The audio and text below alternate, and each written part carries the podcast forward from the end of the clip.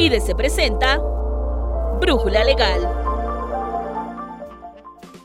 ¿Pensabas que los cambios regulatorios solo se enfocaban en materia laboral y fiscal? Pues no es así. En este capítulo de Brújula Legal, te decimos todo lo referente a las obligaciones de comercio exterior para este año. Soy Nancy Escutia y te invito a quedarte con nosotros. Inicia 2023 ¿Y quién mejor para hacernos un recordatorio de las principales obligaciones que tendrán los contribuyentes en materia de comercio exterior que la editora de la sección de comercio exterior de IDC, Irene Vega? Bienvenida. Buenos días, Nancy. Por supuesto. Como bien se sabe, en materia de comercio exterior, los contribuyentes tienen una serie de obligaciones que pueden ser de diferente índole. Por ejemplo, aquellas relacionadas con temas fiscales, temas aduaneros e incluso programas de fomento a las exportaciones o de proveeduría, entre otros. Y si te parece, podemos hacer un recuento de algunas obligaciones de interés general para las empresas y las posibles implicaciones que pudiera haber en caso de no acatarlas. Si eres una persona moral, presenta la declaración anual de ISR, esto a más tardar el 31 de marzo de 2023. Y para comercio exterior, ¿qué pasa si no lo haces? Bueno, por omitir esta obligación fiscal estarías ante ciertos inconvenientes. Uno, te van a suspender del padrón de importadores general y no vas a poder importar tus mercancías. Y si además tienes padrón de importadores de sectores específicos o padrón de exportadores sectorial, también te van a suspender estos padrones. Por otra parte, si eres una empresa certificada, esto es, cuentas con el registro en el esquema de certificación de empresas, ya sea cualquiera de las modalidades, entre ellas la certificación de IVA, comercializadora e importadora operador económico autorizado o socio comercial certificado? Bueno, primero, la autoridad encargada de estas certificaciones, que es la Administración General de Auditoría de Comercio Exterior, es decir, la GACE, te va a requerir este cumplimiento. Y de no desvirtuar esta inconsistencia, te iniciarían el procedimiento de cancelación de este registro. ¿Y qué va a pasar? Si eres una IMEX y tienes la certificación de IVA, bueno, una vez cancelada esta certificación, ya no podrías aplicar el crédito fiscal del 100% de este impuesto generado en la importación temporal y tendrías que pagar este impuesto cuando cuando importes temporalmente tu mercancía IMEX. Por otra parte, considera que para una empresa certificada es un requisito no encontrarte, no encontrarse suspendida en el padrón de importadores general o de sectores específicos o en el padrón de exportadores sectorial. Ya tú me dirás qué tan importante es esta obligación. Tres, y si tienes un programa IMEX o PROSEC y no presentas tu declaración anual, entonces estos programas también podrían ser cancelados por la Secretaría de Economía. Ello al así establecerse como una causal de cancelación la omisión de esta declaración. Esto de conformidad con los decretos IMEX y PROSEC, respectivamente. Todo lo anterior con independencia de las multas que apliquen las autoridades fiscales en términos del Código Fiscal de la Federación esto por la omisión de dicha declaración anual. Siguiente obligación como persona moral. Paga puntualmente los derechos por las autorizaciones obtenidas. Esto cuando sí se exija la obligación. Por ejemplo, si eres una empresa certificada, paga los derechos dentro de los 30 días previos al vencimiento de la vigencia de dicha certificación. Esto para poder renovar esa certificación. Cabe recordar que las empresas certificadas en materia de IVA e IEPS están catalogadas por rubro A, AA y AAA. Y en esos casos la vigencia del registro de la A es de un año. Ahí no hay problema. De la AA es de dos años y de la AAA es de tres años. ¿Por qué te digo esto? ¿Por? Porque siendo una empresa AA y AAA, se debe de renovar anualmente la certificación, lo cual implica el pago de derechos.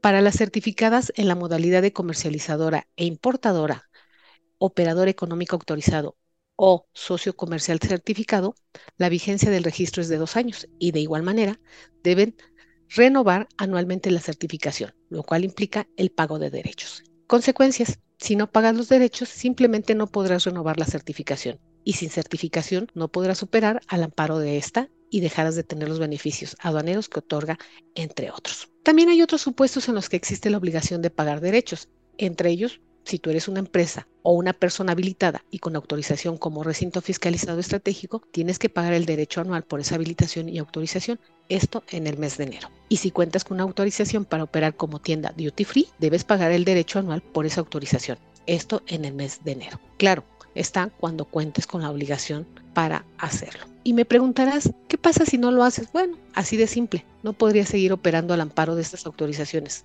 Ahora bien, si cuentas con algún programa de fomento a las exportaciones o de proveeduría, autorizados por la Secretaría de Economía, también debes tomar en cuenta que, como persona moral con programa IMEX, PROSEC, ESEX o ALTEX, debes presentar el reporte anual de tus operaciones de comercio exterior realizadas en 2022. Ello a través de la ventanilla digital conocida como la BUSEN. Esto es, como empresa IMEX, Altex y Yesex, debes reportar esas operaciones a más tardar el último día hábil de mayo y, como empresa Prosec, a más tardar el último día hábil de abril, según el decreto. Pero si eres una empresa IMEX y además cuentas con un programa Prosec, Altex o Essex, deberás presentar ese reporte anual de operaciones de comercio exterior a más tardar el último día hábil del mes de mayo. Y la pregunta obligada es, ¿qué pasa si no reportas las operaciones de comercio exterior realizadas en el ejercicio inmediato anterior? Bueno, en lo individual, como IMEX, te suspenderían las importaciones temporales, así como lo escuchas. Esto hasta que presentes el citado reporte, para lo cual tendrás hasta agosto y si no cumples en septiembre te cancelarían el programa. Como PROSEC, al no haber presentado el reporte dentro del plazo establecido, el programa perderá temporalmente su vigencia y no podrás gozar de sus beneficios. Esto hasta en tanto no corrijas esta situación.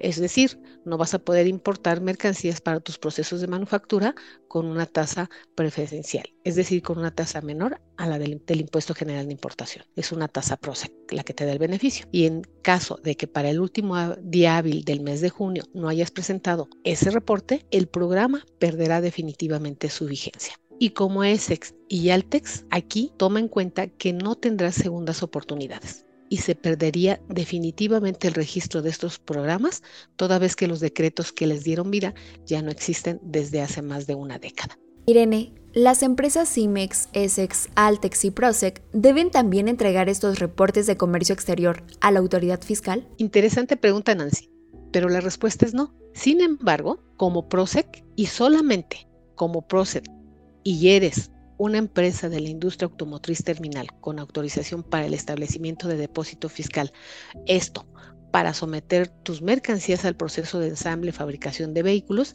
tendrás la obligación de manifestar a la Dirección General Jurídica de Aduanas de la NAN la información que exhibiste en ese reporte de operaciones de comercio exterior y debes adjuntar copia del acuse de recepción de trámite que te emitió la ventanilla digital. Esto lo debes de hacer a más tardar el día 15 de junio de cada año. ¿Qué podrías decirnos sobre los cambios de domicilio fiscal para comercio exterior? Bueno, que es importante no dejar de dar los avisos correspondientes.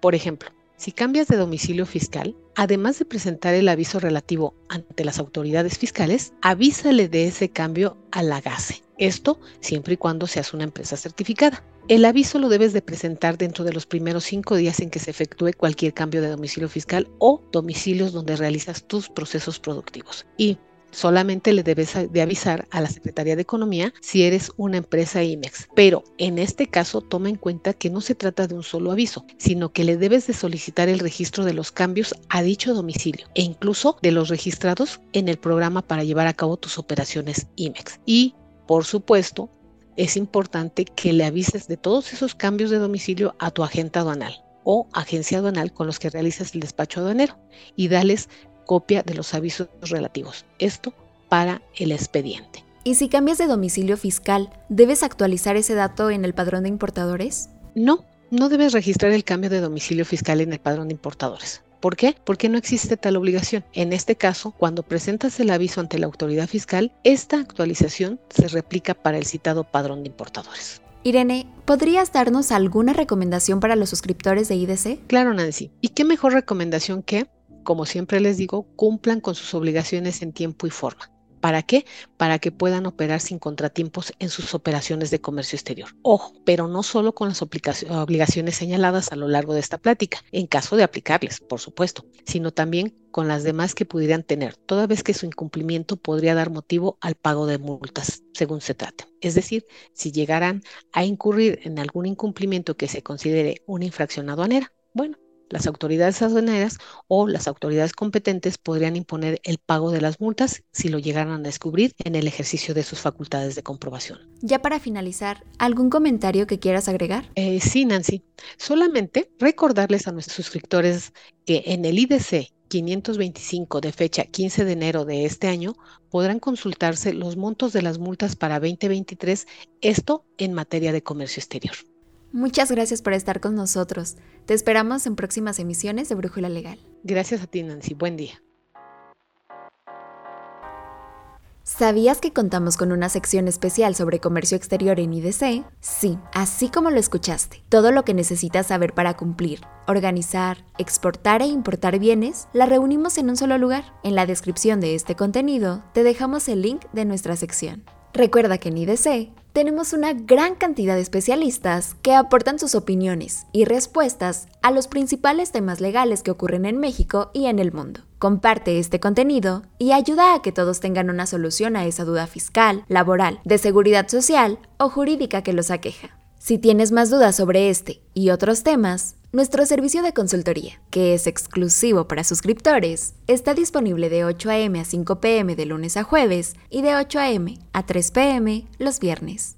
Si aún no cuentas con tu edición digital, ¿qué esperas? Nuestra fuerza de ventas está esperando tu llamada al 55 50 89 58 30. Agradecemos en producción y realización a Alan Morgan. Nos escuchamos en la siguiente Brújula Legal. Se despide Nancy Escutia.